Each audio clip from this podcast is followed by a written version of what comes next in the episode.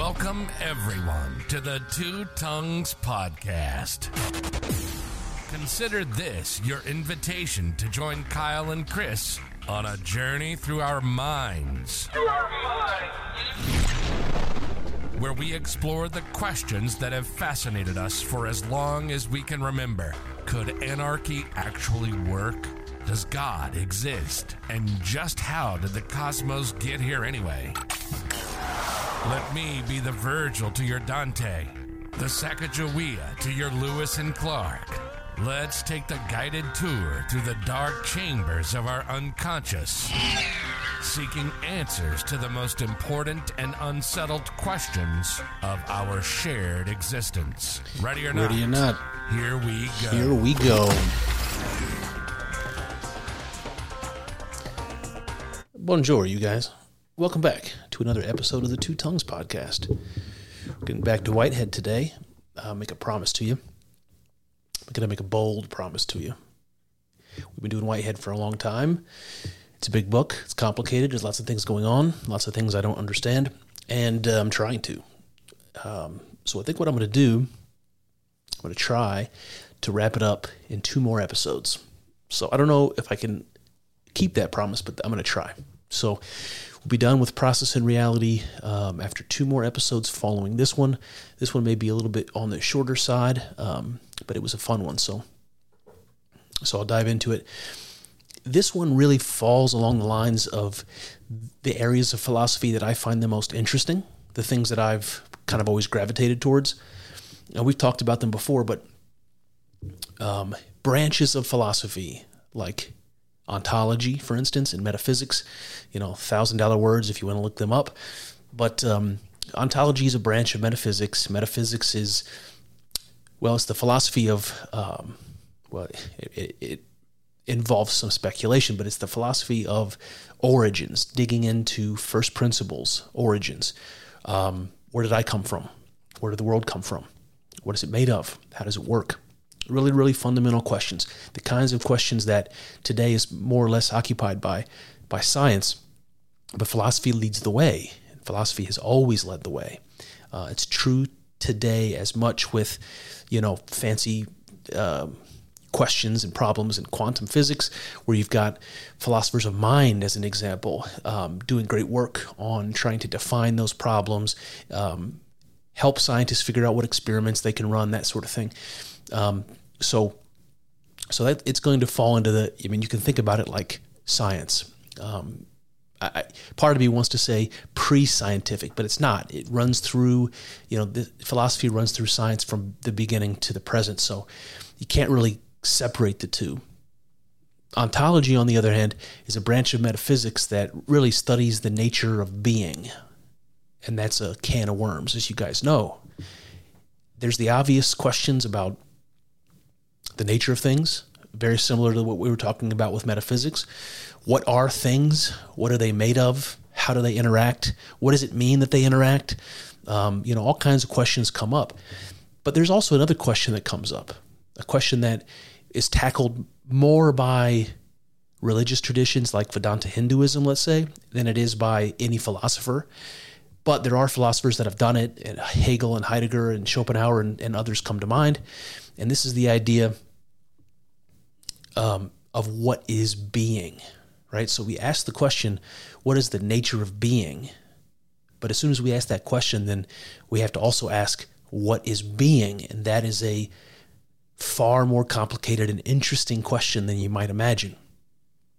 And this is what Whitehead is going to get into today in the section that we're reading.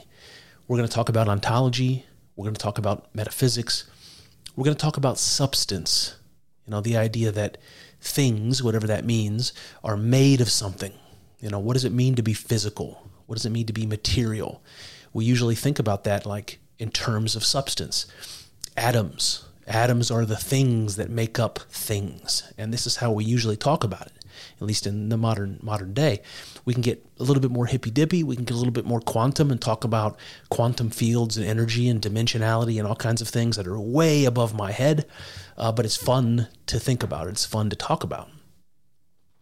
this has origins that go way back. This type of thinking has origins that go way back to ancient Greece and um, ancient China, and um, you know all kinds of primitive tribal people uh, from prehistory.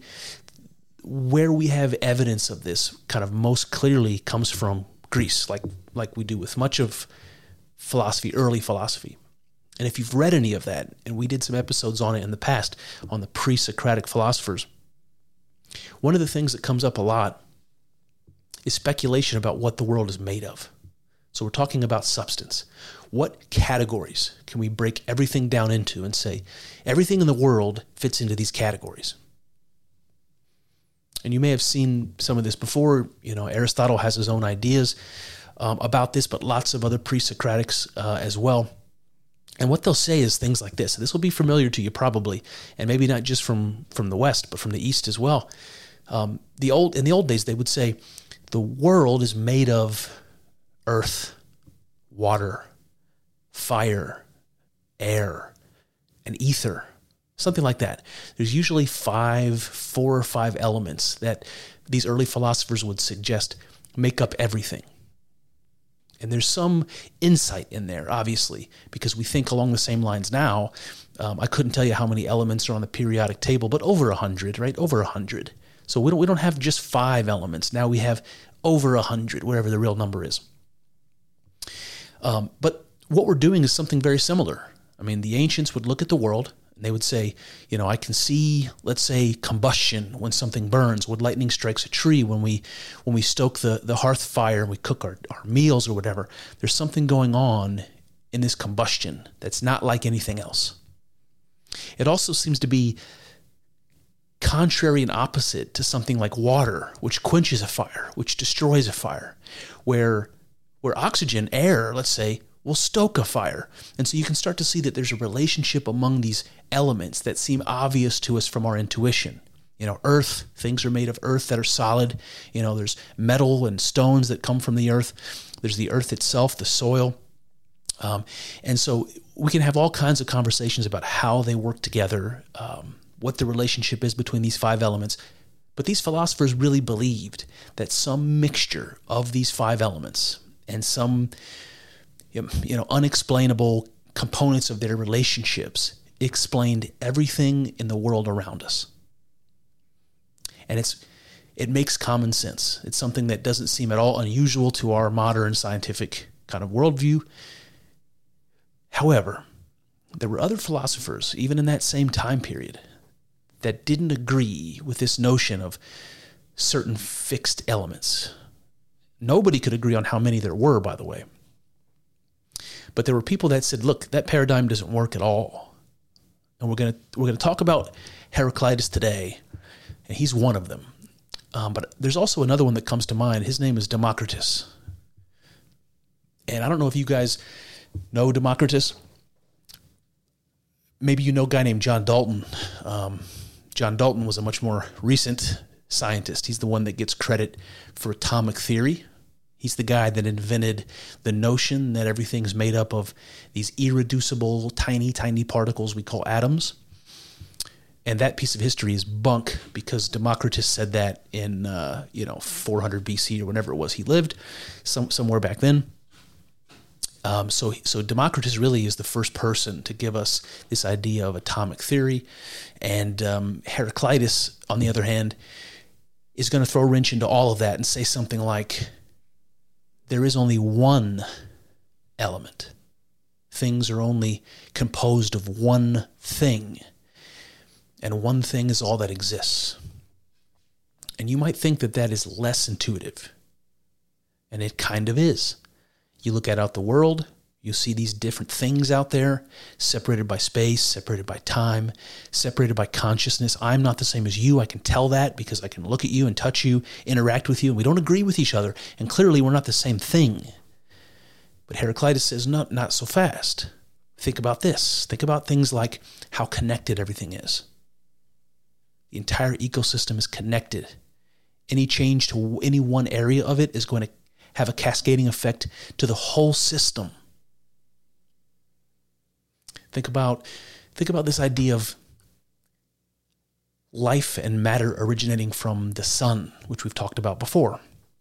A star is born, all the leftover gases and and, uh, and and heavy elements and things that get ejected from the sun as the gases begin to burn. All that stuff gets captured by the gravity of the sun. It gets turned into uh, planets eventually, uh, you know, solar bodies that uh, you know perhaps will change and evolve over time to be able to uh, sustain the creation of something like life. You know, this is all what played out in our solar system, and then of course all of the material that, that makes up our bodies as well as the planets is stardust, you know, just sun stuff. Meanwhile, the sun shines down on the earth and, and all of the life that's that's been created, all of the chemicals that turn into the life that's been created, they sort of suck at the teat of the sun, right? All of the energy the sun produces creates all of the energy for the life and the action that happens on earth, for procreation, for everything else creates the cycles and the seasons, and everything goes back to the sun. We're, we're made of sun stuff. We subsist off sun energy from the plants and animals we eat. Everything for, you know rolls back up to the sun. You add a couple of thousand years of scientific advancement, and we understand that the sun is only one star, and every star rolls up to this one thing we call the singularity or the Big Bang right?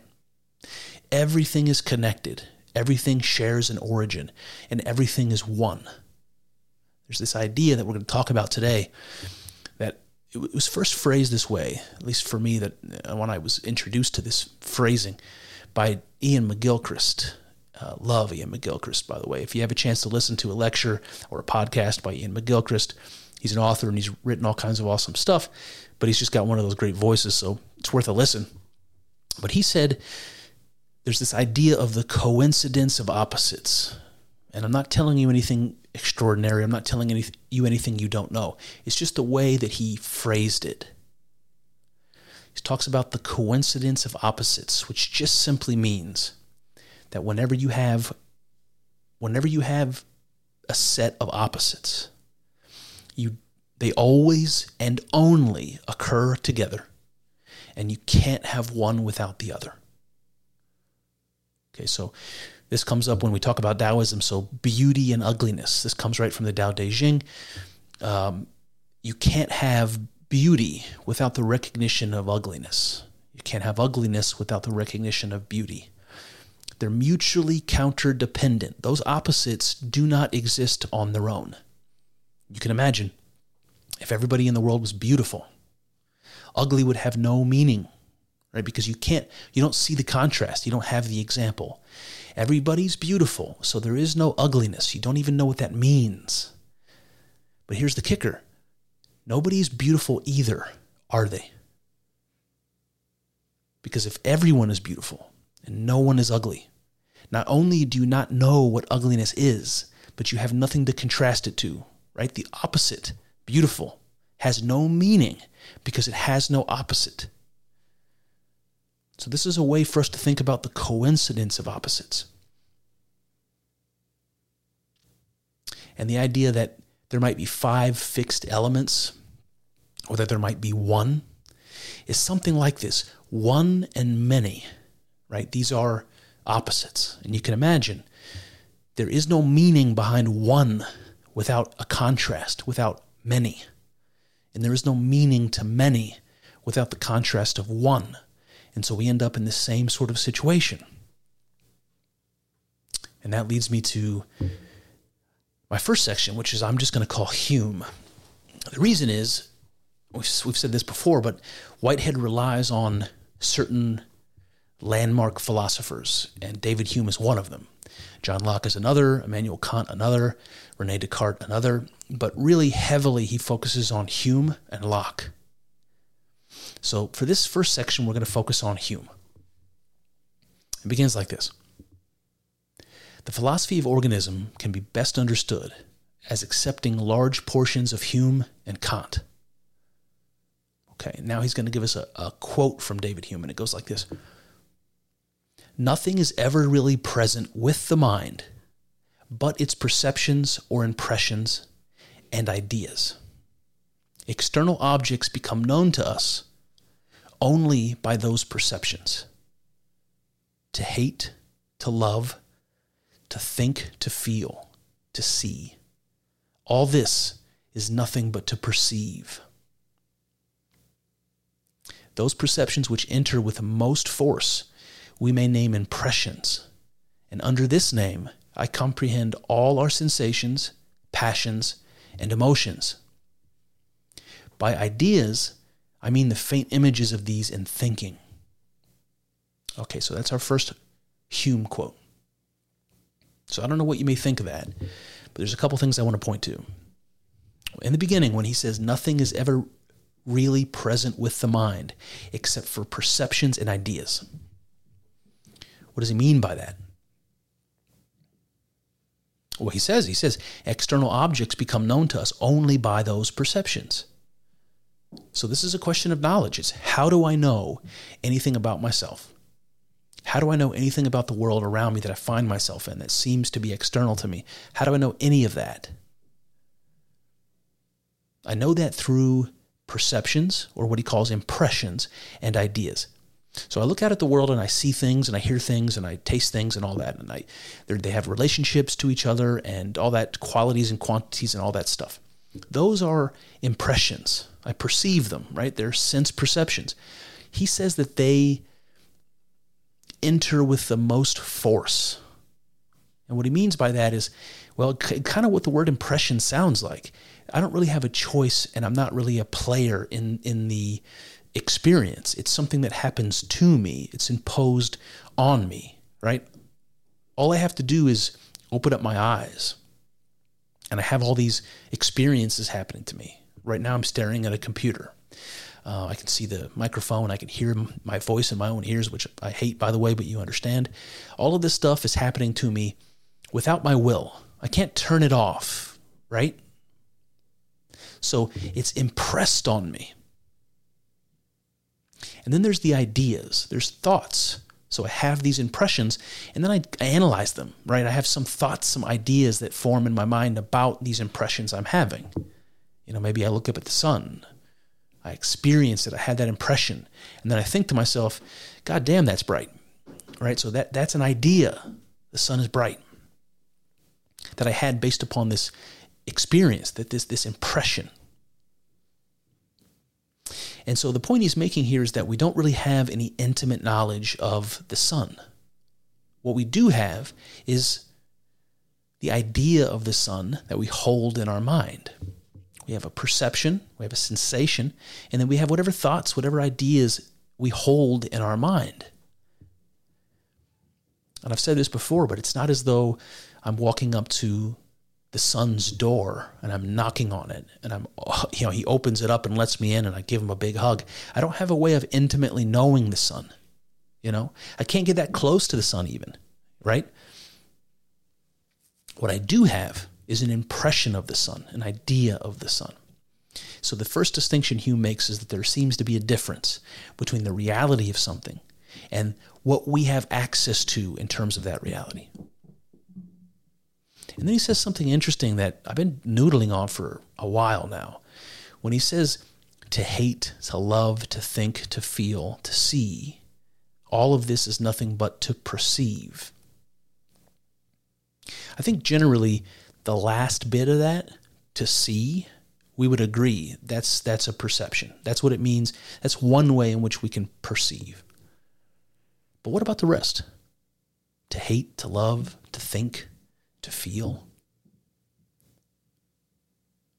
you know our senses are ways in which we can experience reality it's hard to really define when you start thinking about it but it's like what I'm touching and seeing and tasting, right? All of these things that come from my sense perception, it's ways of knowing the world. And sometimes I could taste and feel and smell and touch the same object, and it's all ways of knowing this particular object, the way it tastes, the way it feels, the, you know, the way it smells. But what about feelings? Have you ever considered feelings to be perception? Just like sight or touch or taste. You have an impression of something, some object, and it makes you feel a certain way. Maybe it's a snake and you're afraid of it. Isn't that a way of, of knowing the world? The feelings, the emotions that you have, the reactions that you have?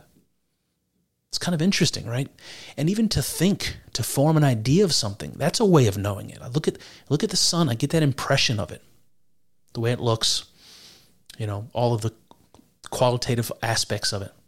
And then I then I form an idea in my head.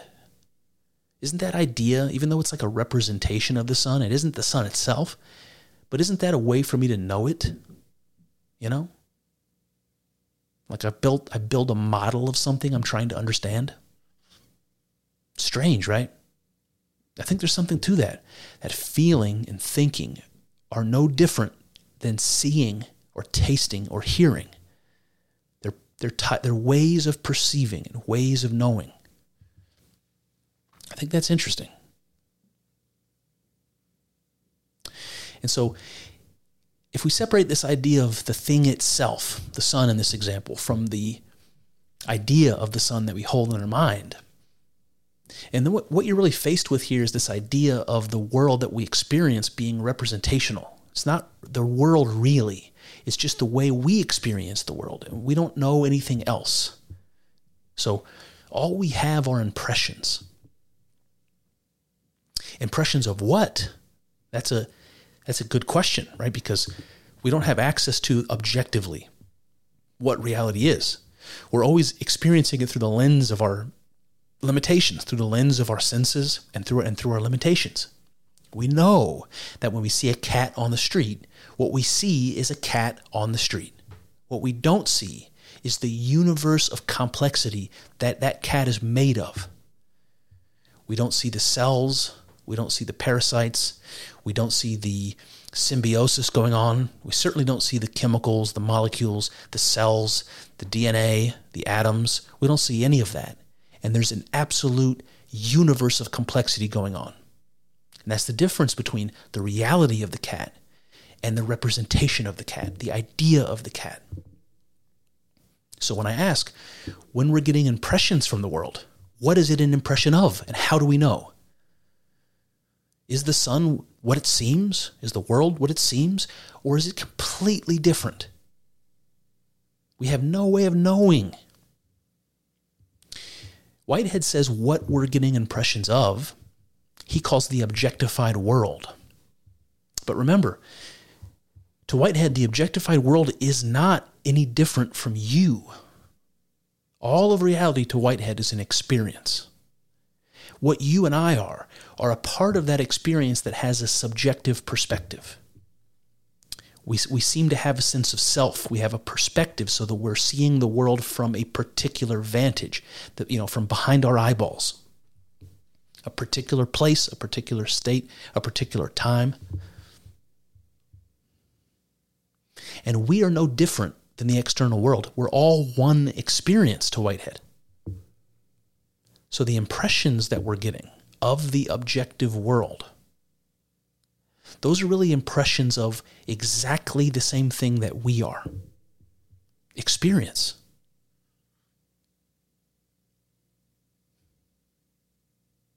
So the impressions we receive from the world are something like a mirror of ourself. Isn't that weird? What about the ideas that those impressions facilitate?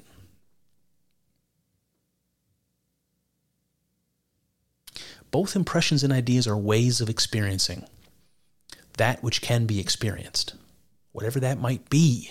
It seems to us that that which can be experienced is an external reality, an external world, and that includes ourselves somehow.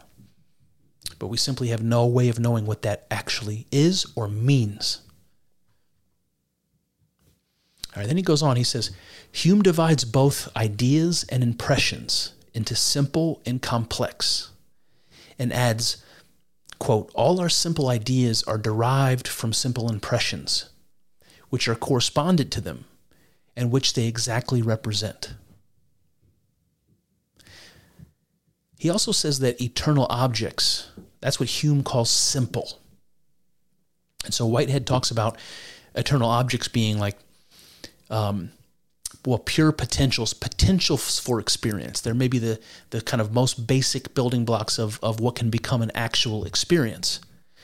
And here I want to push back a little and say this is one of these examples where I know there's a reason for, for making a distinction between simple and complex experiences because the world of our experience is like that. Some things are simple, some things are far more complex. But I just don't know what the justification is for this classification system, what the reason is for making it so complicated. And this is only, this is not even scratching the surface of how unnecessarily kind of complex Whitehead um, makes all of these nuts and bolts in the book. So, you know, I'll, I'll, I'll at least say that I'm not sure this is super important uh, in the grand scheme of things. But I do want to point out a little bit of uh, some inconsistencies where I see them. So, first thing is, it's not clear when he says that in Whitehead's terms, eternal objects are what Hume would call simple, because it's not clear whether he's calling them simple ideas or simple impressions. You know, Whitehead does call them potentials for experience, but whether we refer to impressions ideas, or experience in general. All of them seem to require a subject, right? Those things happen in a mind, right? They belong to a mind. And I wonder what that is to Whitehead. You know, he said before that the mental pole. By that, I think he means the mind. Like what gives reality a mind are actual things, things that have been actualized. You know, things like you and I in the real world.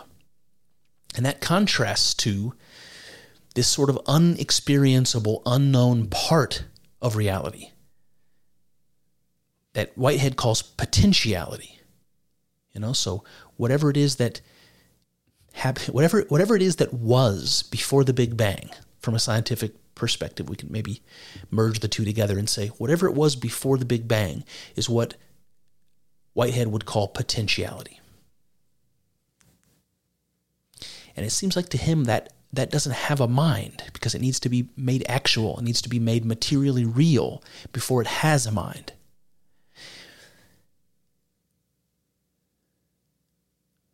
And so I ask when you look out at the external world and you receive impressions and you know that those impressions are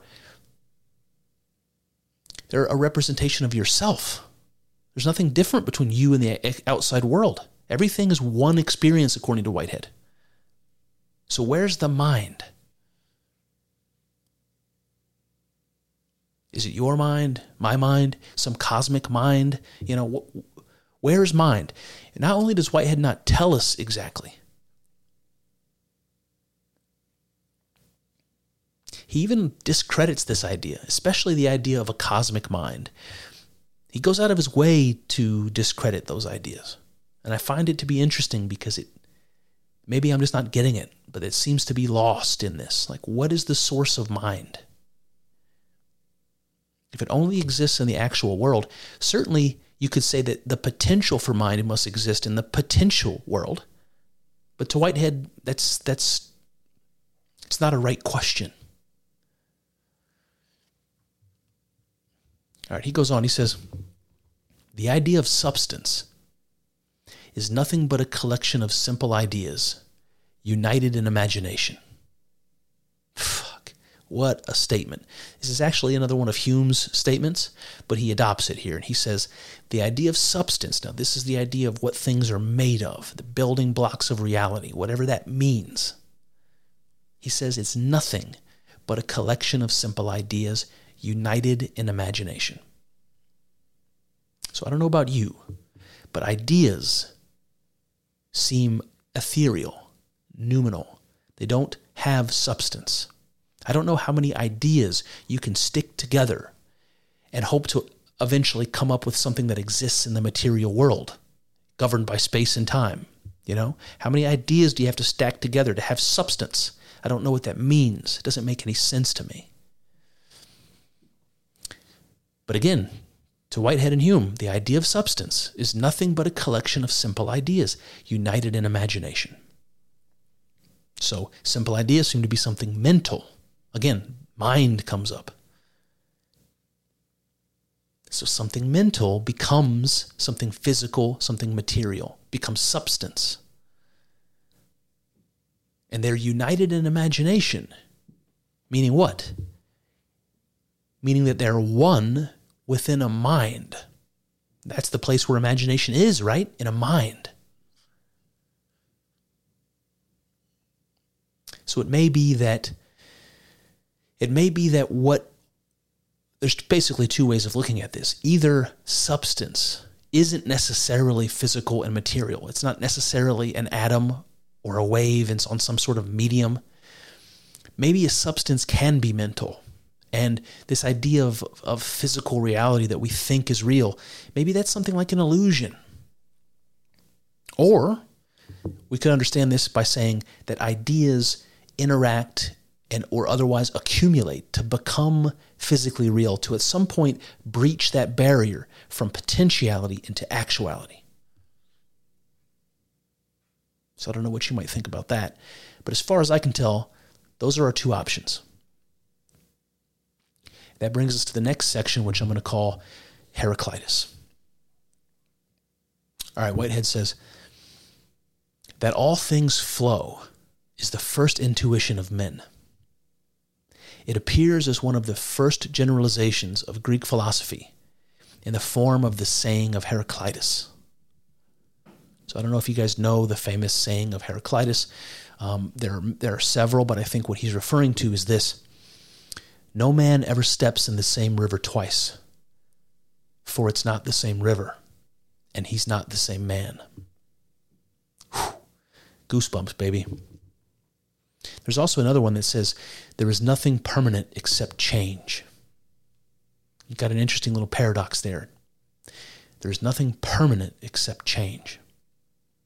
So you can you can understand that transformation, that flux, that change is the thing that's eternal and permanent, even though it's being change in itself is always changing.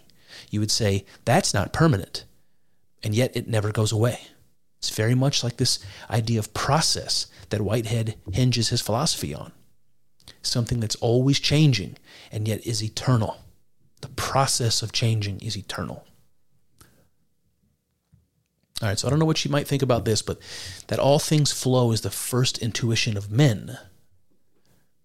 All things flow, all things move, all things change. You can see lots of like obvious examples of this that would make an impression on you if you were a prehistoric person, if you were a pre-scientific person.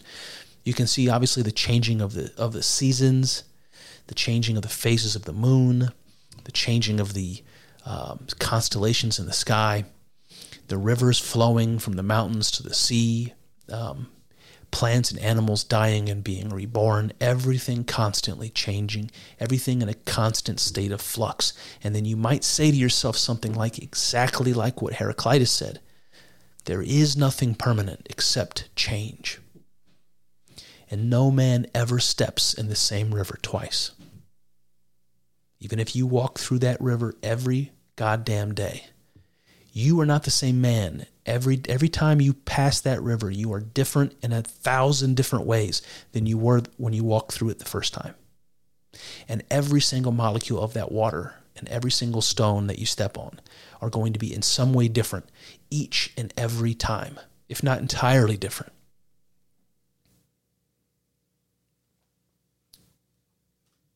So Whitehead says if we are to go back to that ultimate integral experience, that experience whose elucidation is the final aim of philosophy. The flux of things is one ultimate generalization around which we must weave our philosophical systems. So he's saying that this idea of flux and change is so integral to experience. It can't be it can't be removed from our experience, you know? What is experience without change? There isn't any, right? If nothing ever changes, if nothing ever happens, it's hard to imagine that without action that there's anything like time, without change that there's anything like action. There's any there's there's nothing to be experienced without change. And I want to point out that Whitehead is referring to an ultimate integral experience that he calls the flux of things. And everything in Whitehead's universe is experience, as you remember. So, what is the ultimate experience?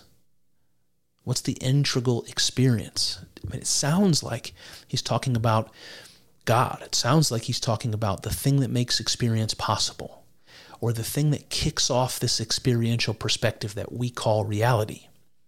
What is that to Whitehead? The flux of things. It's the process that he talks about. What is the ultimate primary experience? If no actual entities exist, right, before these actual entities, these, these real things, these real experiences start to exist, before that, what is experiencing? And what does it mean that that thing is flux?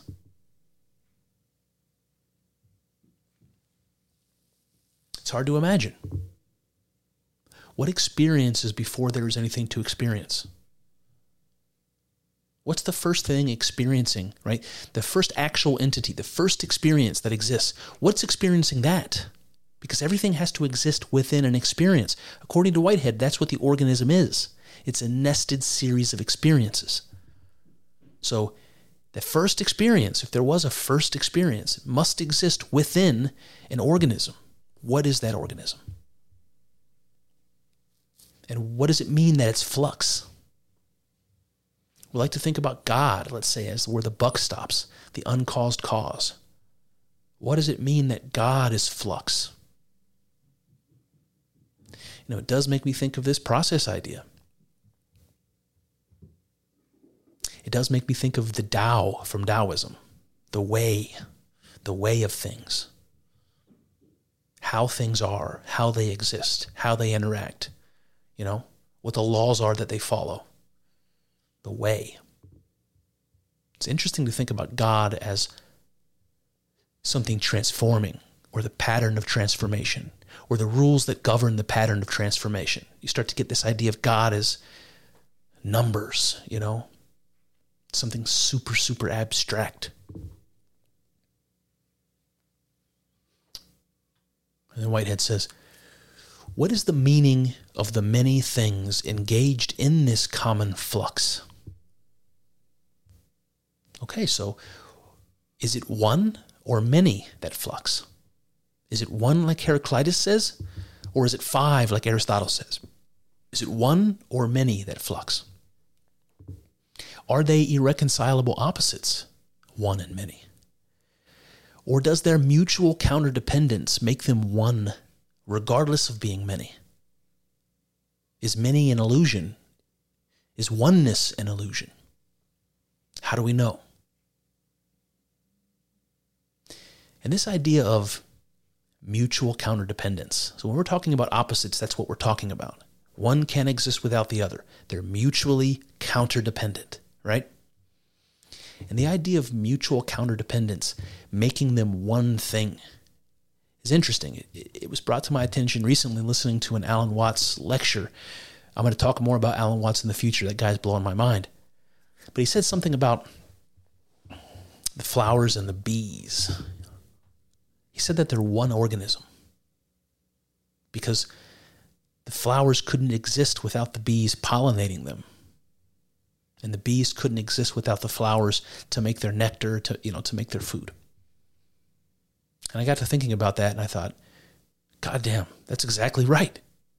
They're mutually counterdependent, the bee and the flower.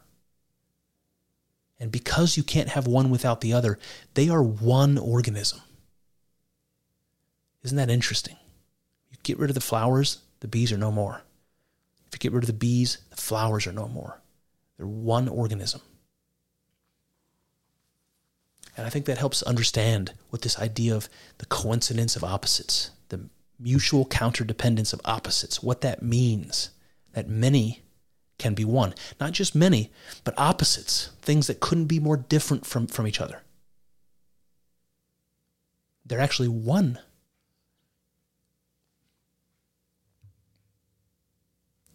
All right, he goes on. He says, but there is a rival notion, antithetical to the former.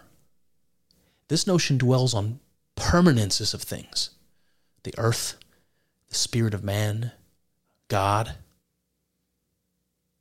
He says the best rendering of integral experience is often found in the utterances of religious aspiration.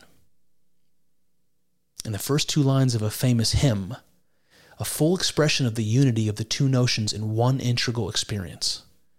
So he's going to quote a couple of lines from a hymn, and it goes like this Abide with me, fast falls the eventide. It's one of the hymns from the 1800s by a, by a guy named Henry Lyte. I wasn't familiar with it, uh, but apparently it's a very famous hymn. Maybe I should have. So he's saying here this example, this little poetic utterance from religion Abide with me, fast falls the eventide. And this is giving us a contrast between flux and permanence. Again, a set of opposites flux and permanence. So he says again, it's antithetical to the idea of flux, but there's this idea of permanence that there are things that are constant and always change. Maybe that's, or, excuse me, never change. Maybe that's God. Maybe that's the laws of physics. Maybe that's spirit or earth, you know, something like that. And so we can think about the basis of reality being flux, or we can think about the ground of reality being built upon some permanent things. And we generally think about the laws of physics that way, although there's many physicists that believe there are other uh, other realities, other um, universes where the laws of physics are are different, or even that the laws of physics that govern our universe change over time, but maybe over long enough stretches that we never notice. So it's hard to say. Are flux and permanence mutually exclusive? So ask the same question. Are they are they mutually counterdependent? Right? You can't have flux without permanence. You can't have permanence without flux. So let's get back to this um, abide with me, fast falls the even tide. How does he explain this? He says, in the first, uh, the first line expresses the permanences abide, me, and the being addressed, so presumably God. These are permanent things to the, in the perspective of the hymn. These are things you don't expect to ever, ever, you know, be gone. Then he says, the second line sets these permanences amid the inescapable flux. Fast falls the even tide, right? That's flux.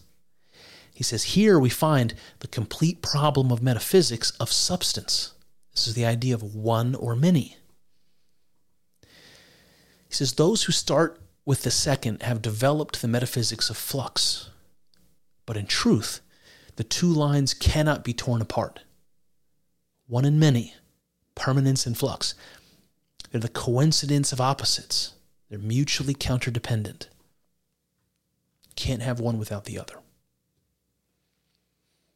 And then he brings up Plato, which he often does, because remember, Whitehead is the guy that said all of Western philosophy is but a footnote to Plato. He says Plato found his permanences in a static spiritual heaven, right? That's the world of forms to Plato. And his flux in his forms amid the imperfections of the physical world. So you've got these perfect permanent forms that never change. And then you have the expression of those forms in the world that are all imperfect and all subject to change. He says the things that flow are imperfect in the sense of limited and exclusives exclusive of much they might be and are not. So things in the world may be expressions of permanent forms, but they're not perfect expressions. And they're limited, you know.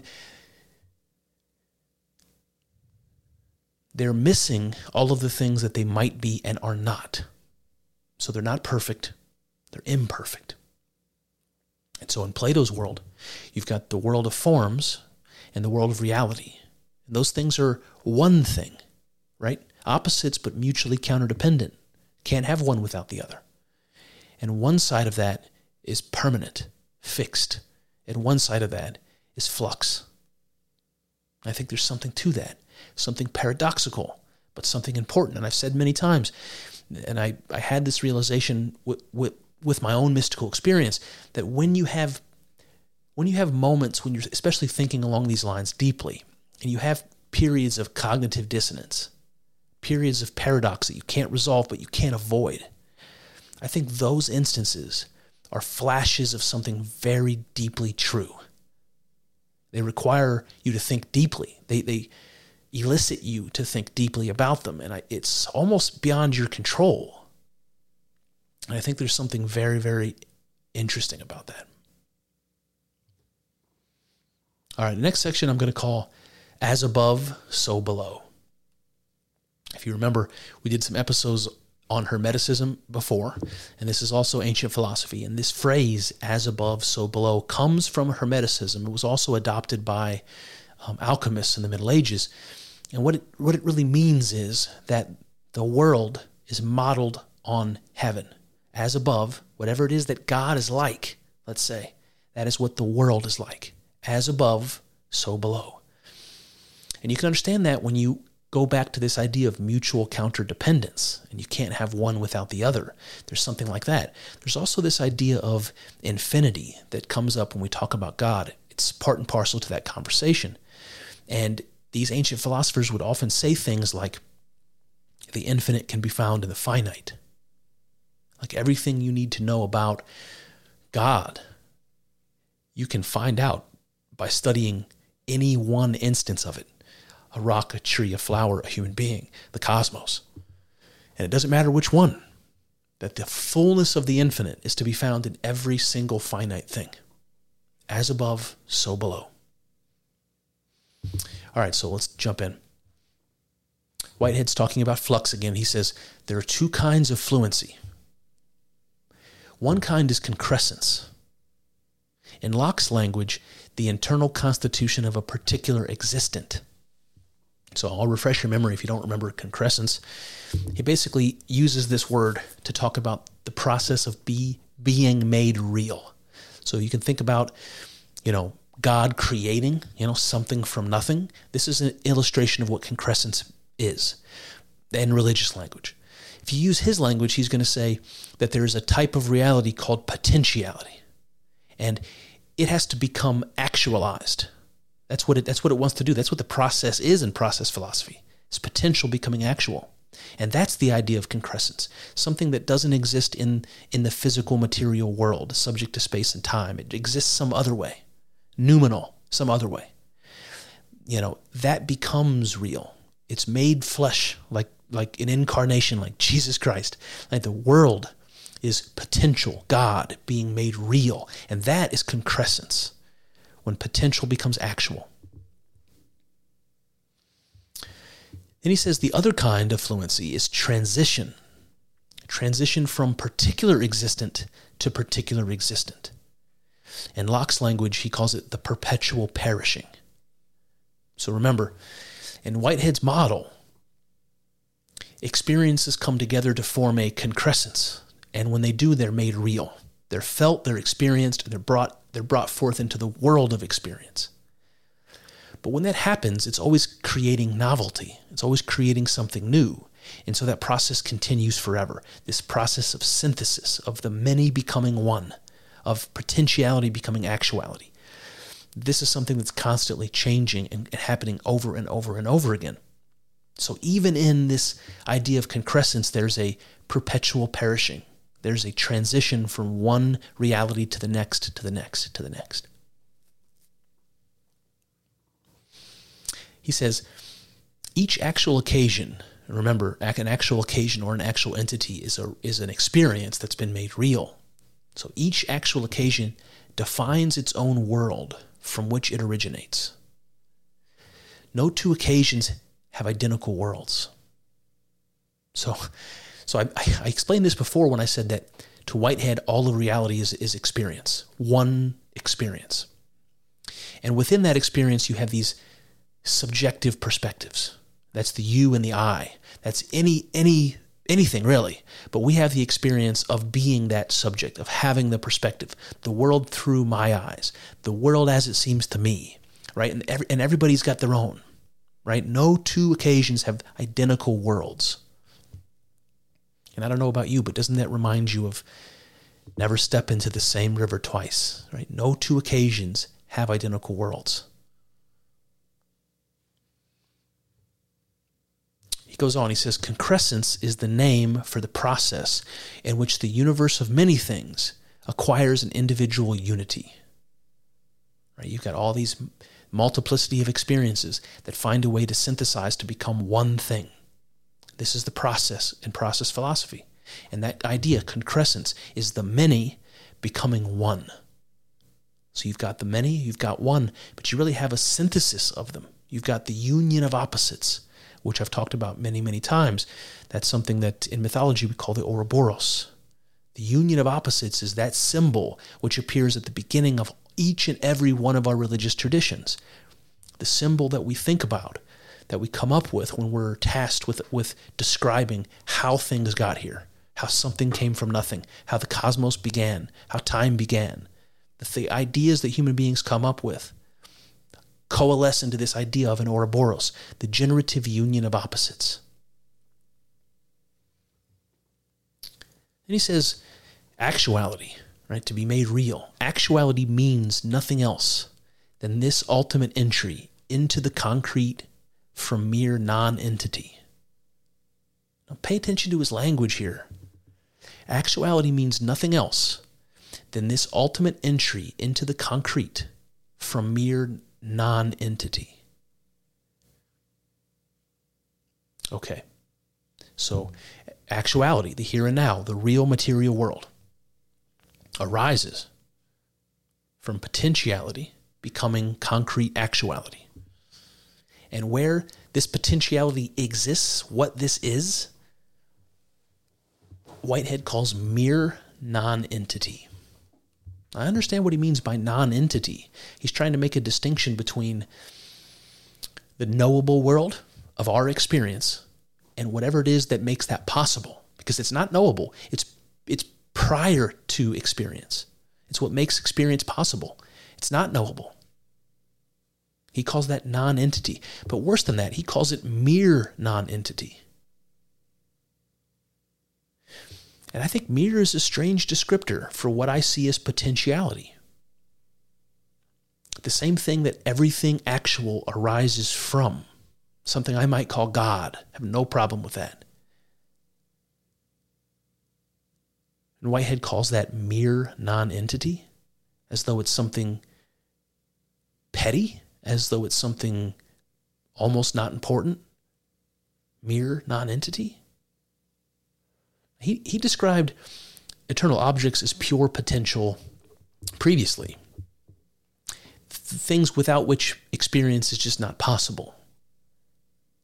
That's potentiality.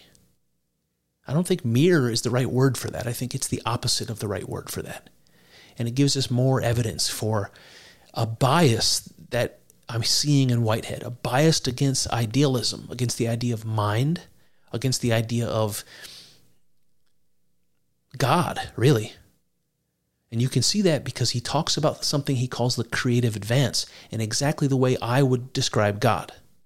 But Whitehead has his own explanation for God. He includes God in his model, and it's down the list. You know, it's it's down further than the creative advance. It's like, no, what God is, by definition, is not down the list of the hierarchy. It's at the very top, or it's at the very bottom, however you want to look at that. It's not somewhere in the middle. So Whitehead is going to refuse to to consider uh, mind existing outside of of organisms, and he's going to write off the idea of God as something that is emergent from process and but won't call process God and won't call the creative advance which drives process God. And I'm a little bit lost in that in that sea of ambiguity. All right. He goes on, he says, an instance of concrescence is termed an actual entity. So something that's been made real. There is not one complete set of actual occasions. There's not one complete set of these. He says a set of all actual occasions is a standpoint for another concrescence, right? Because when, according to Whitehead, when all experience is unified into a concrescence, that it creates something novel that has to also be unified into a concrescence. So that process continues forever.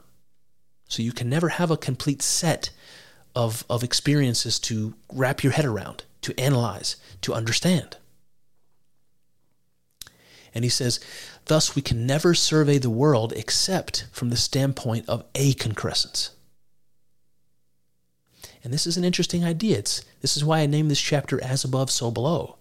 Because what he's saying here is that concrescence is what happens over and over and over again. It's the goal of the process. And because that's what you're seeing over and over and over again, that's what process is driving towards. All you've got to do is examine a concrescence. It doesn't matter which. It doesn't matter if the concrescence is the very first one, if that's if such a thing exists, if it's the most important one, if such a thing exists, if it's the most complex one or the simplest one, it doesn't matter. Every concrescence is the key to process. So it's like this macrocosm microcosm idea. As above, so below. The infinite in the finite, the many in the one, and the one in the many. Every concrescence is the thing that you want to examine, is the thing you want to know. It doesn't matter that there are infinite, infinite of them, an infinity of them, rather. Any one is as good as any other. And, the, and all of the answers, the whole infinity of everything you need to know, can be found in each and every concrescence. Then he says the term feeling describes concrescence. And this is important because remember, everything that's real to Whitehead is an experience. And how those experiences come together to become something real, to, to pass that, that bridge from potentiality into actuality, is, is through it's through feeling. So you have one experience who feels potential experiences into itself. It brings them into itself. And because those those um, potentials have now been felt. They've been experienced or incorporated into this organism that already exists. That's how potential becomes actual. That's how things are made real by being absorbed into or synthesized into something that's already real. And you can see in that model why I point to the beginning and say, what was the first experience and what was there before experience? um, you know, there's holes there that I don't think are sufficiently closed. So the term feeling describes concrescence. He says, thus, an actual occasion is caused by a process of feeling. To be made real is caused by feeling. He says, the integration of feeling proceeds until the concrete unity of feeling is obtained. So there's a process where feeling is being integrated. It's like not something that happens all at once necessarily. So this unity of feeling seems to equate to a concrete substance something like that right and and whitehead said that substance is nothing but a collection of simple ideas right and and, and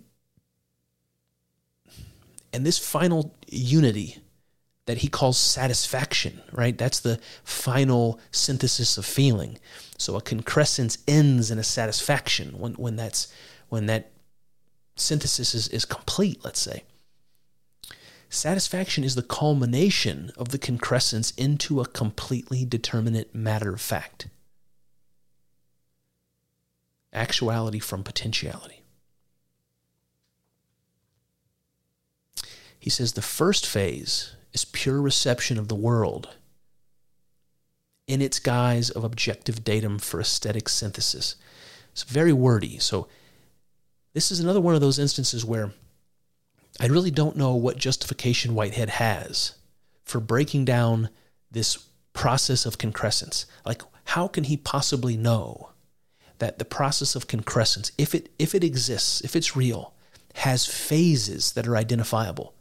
Like, how could he possibly know? This is the little bit of speculation that I pointed to in the last last lecture here about Whitehead that I I feel like is reaching, and it and it for me it makes it less credible. But let me just push through. The first phase is pure reception of the world. That's like the impression that we talked about earlier when we were making the distinction between impressions and and and uh, and ideas. He says in this phase, in this phase, feelings are not absorbed into private immediacy.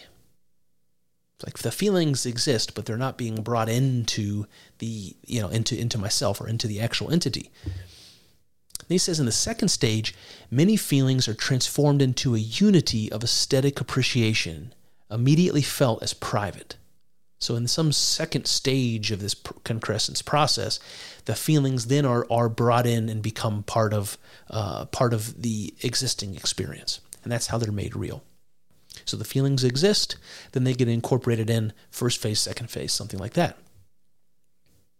All this talk about aesthetic synthesis and aesthetic appreciation, I, am not sure about. I don't really know. I mean, I know the word aesthetic means beauty, it has a relationship to beauty, but I'm not really sure what he means by it. To me, it seems like it's related to the creative advance because beauty and creativity seem to be related, but I really don't know what he means by this.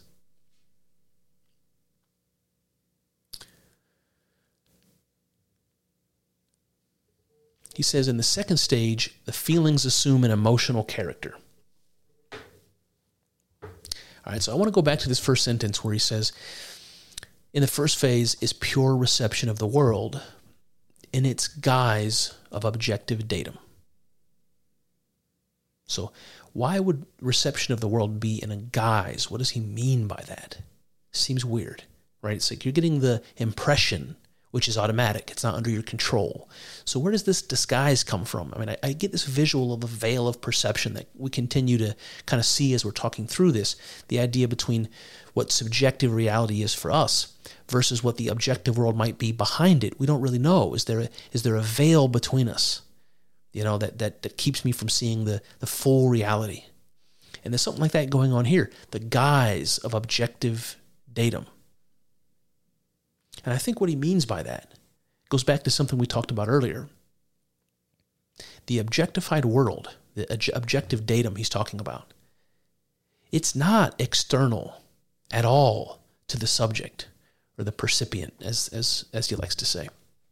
Remember, everything is experience, everything is one experience, one concrescence, one organism. So the external world isn't external to me. It only seems to be. And I think that is the guise, maybe, that he's referring to. All right, then he says no entity can be divorced from the notion of creativity. An entity is at least a particular form capable of infusing its own particularity into creativity. So we know this. We know that when, according to Whitehead, when experiences come together and, and form a concrescent unity, that something new is developed, something novel was created. So you know that you can't separate this idea of creativity from experience. And that's interesting, and I'm not sure what that means. I think it may mean something like this. Tell me what you think of this. So, if you can't separate the idea of creativity from experience, then creativity is something like the essence that's shared by all things. And I wonder if that's more evidence that Whitehead's God proper is the creative advance. And this idea of creative advance, like even the word advance, to push forward, you get this visual visual of process constantly moving, constantly moving. The creative advance seems to denote motion, movement, progress, or a path pattern, a way, the Tao, something like that.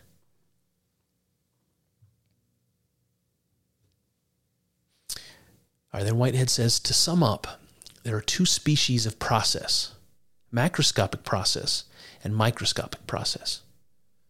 The macroscopic process is the transition from attained actuality to actuality in attainment. The microscopic is the conversion of conditions into determinate actuality. I actually think that's beautiful, but I understand it's wordy and a little bit complicated here. The macroscopic process is the transition from attained actuality to actuality in attainment. This is the idea of reaching a concrescence um, having this novel new thing as a consequence and continuing on to synthesize that and have a new concrescence. So, this is that overarching macroscopic process. Then he says the microscopic process is the conversion of conditions into determinate actuality. So the conditions are whatever experiences are there that are being synthesized into one new concrescence. The conditions cause this particular determined outcome, actuality. And that strikes my ear with an interesting ring. It reminds me of something a little bit more a little bit more scientific. Reminds me of the way physicists describe the Big Bang. I'm okay calling the Big Bang potentiality because that's exactly what it is. It was the potential for the cosmos, whatever that means, you know? So I can call the Big Bang potential. And I remember hearing scientists many on many occasions describing how the conditions were just right for the Big Bang to occur. Because you can ask, why did the Big Bang happen when it did? Like, why did it happen at all? Presumably, there's an infinite expanse of time before the Big Bang. Presumably. And how would we know? How, how would we know? Maybe there was no time before the Big Bang. Maybe there was an infinite amount of time before the Big Bang. But at some point, the conditions became just right, whatever that even means. What conditions? I don't know. But the conditions became just right for the singularity to expand and the whole of the cosmos and all of the energy and the space time parameters and dimensionality and everything that we call reality emerges from the conditions being just right. And it's just like what Whitehead says here the microscopic is the conversion of conditions into determinate reality. Isn't that interesting? What are conditions?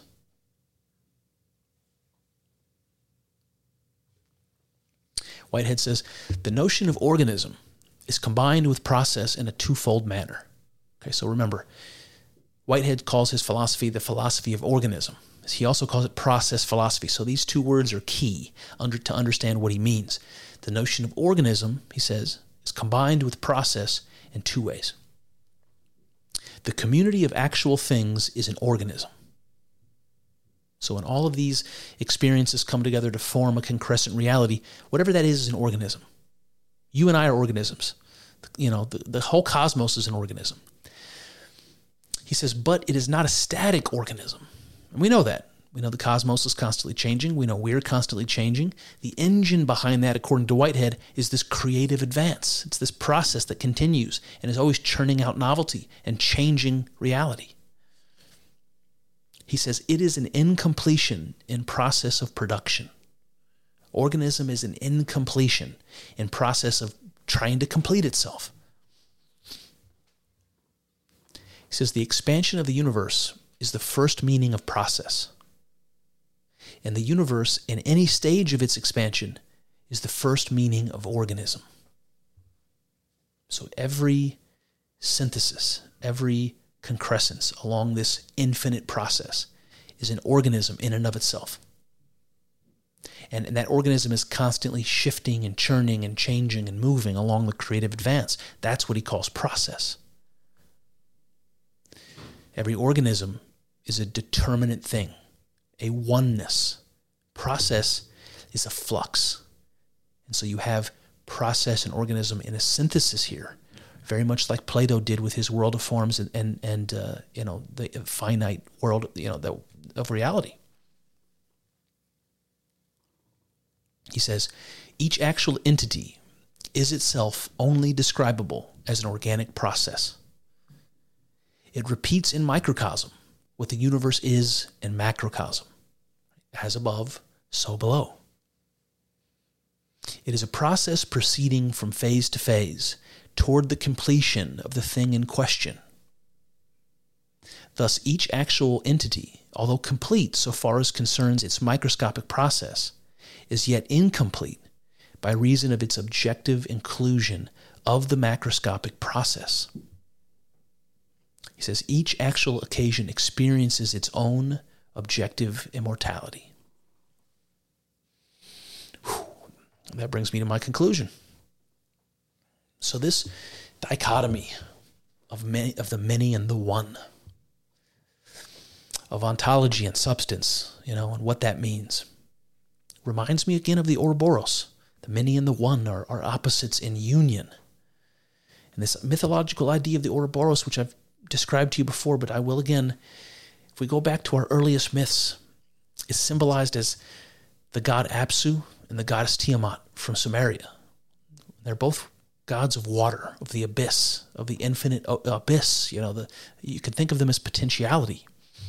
But you've got a female Tiamat and you've got a male Apsu, so they're opposites. One is the saltwater Tiamat, one is the freshwater Apsu. So you've got you've got differences among them. You've got many things going on, and yet they're both water. They're both one thing. And they're symbolized as being one thing, as being together. And you can think of the the symbol of the Ouroboros, which is the serpent swallowing its tail. It's like born from itself. It's self-contained. The yin, the yang is an, is another good example. You've got this dichotomy, and when these opposites are united, when they're one thing, it's a generative force. You know, when the male and the female come together, what happens? They're generating children, they're generating offspring. And that's what happens in our religious stories. The primordial god and goddess come together and they create the cosmos and they create all the natural forces and all the gods and goddesses that, that govern them and all that. The generative union of opposites. And I can't help but to point out this dichotomy comes up in the world of computation, with the ones and zeros behind the matrix, the ones and zeros behind the computer I'm staring at right now. On and off, you know? opposites. The yin and the yang, being and non being, they're mutually counterdependent. You can't have one without the other, and so they are one thing, as the great Alan Watts said. The push and pull, force and counterforce, the ebb and flow of things. This is the flux. It is the internal struggle of self experience that we call reality. The one becomes estranged from itself in order to make itself other, in order to see in its self contrast that it is, that I am, as it says in the good book. Mind and matter, permanence and flux, potentiality and actuality, process and organism these are just other ways of conceptualizing the divine unity, the coincidence of opposites. So, Whitehead adopts Hume's formulation of what experience is, which become fundamental to his process philosophy. Both Hume and Whitehead agree that experience is our only means of knowing the world or reality, external to ourselves, and that the bridge between them consists of impressions and ideas. We know ourselves and the world through the veil of perception, secondhand, in the form of sensations, feelings, and thoughts. Each of these arise within us, within our mind, and do not constitute an intimate knowing. It seems to me that we'd have to become one with the external world to accomplish such a thing, to really know it. This, of course, is exactly how Whitehead describes process. He states that potentiality becomes actuality through the process of concrescence, which is the many becoming one. And with statements like many and one, potentiality and actuality, we find ourselves in need of some kind of synthesis. Going back to Hume, we see the proposition that the multiplicity of the world, the many, arise from a collection of ideas, as he said. This, as far as I can tell, implies a mind as the origin and resting place of these ideas. We seem to have a mind, a oneness, within which lie the many. We have a synthesis of one and many, an Ouroboros. In much the same way, Plato's eternal world of forms, you know, that's the one, finds expression in the multiplicity of the world. A paradox, but a synthesis nonetheless. This brings us back to Whitehead's particular brand of metaphysics. He refers both to process and organism in describing it. Process is the flux, the many, in his synthesis. An organism, the one concrescent reality. Reality is both and requires both simultaneously. There is a mutual counterdependence, like with any set of opposites which provide for both, excuse me, which provide for both or for nothing at all. We cannot have one without many, life without death, permanence without flux, process without organism. And because the process of organism continues infinitely from concrescence to concrescence, there is no hope of ever capturing the full picture. The limit does not exist. But since every concrescence is the one, and the process of novelty creating the many, we need not capture the full picture, do we? In each concrescence, we have a complete microcosm reflecting the ultimate reality. As above, so below. When we examine any concrescence, what do we find? Whitehead tells us that we find a feeling it is by experiencing potentiality that it is made real and made one, that it is unified in feeling. This is concrescence, the very act of creation. Here again, we find ourselves in that uncomfortable situation where we have to ask, but what is having the feeling exactly? Is it mind in the cosmic sense? Which Whitehead repeatedly rejects? We could argue that point, but it is mind nonetheless. It is mind which experiences, mind which feels, and mind which is responsible for the actual world. Whitehead tells us that actuality is the ultimate entry into the concrete world from mere nonentity. Remember that? Maybe it shouldn't be surprising that the man who disclaims mind as fundamental over and over again should use the word mere to, to describe the source of all actuality. He diminishes mind while acknowledging it as the nonentity from which all things arise. Fitting, I suppose, because it's a paradox, but also a synthesis. Well, there you have it. That's one avenue explored, but infinitely more still to go. I hope you enjoyed thinking along with us. I know, I know, it's not easy work. Thinking. It's hard and full of uncertainties, but I'm grateful for the company as we trek through this together. Here's to hoping that the juice is worth the squeeze. See what I did there? Let's find out together in the next episode.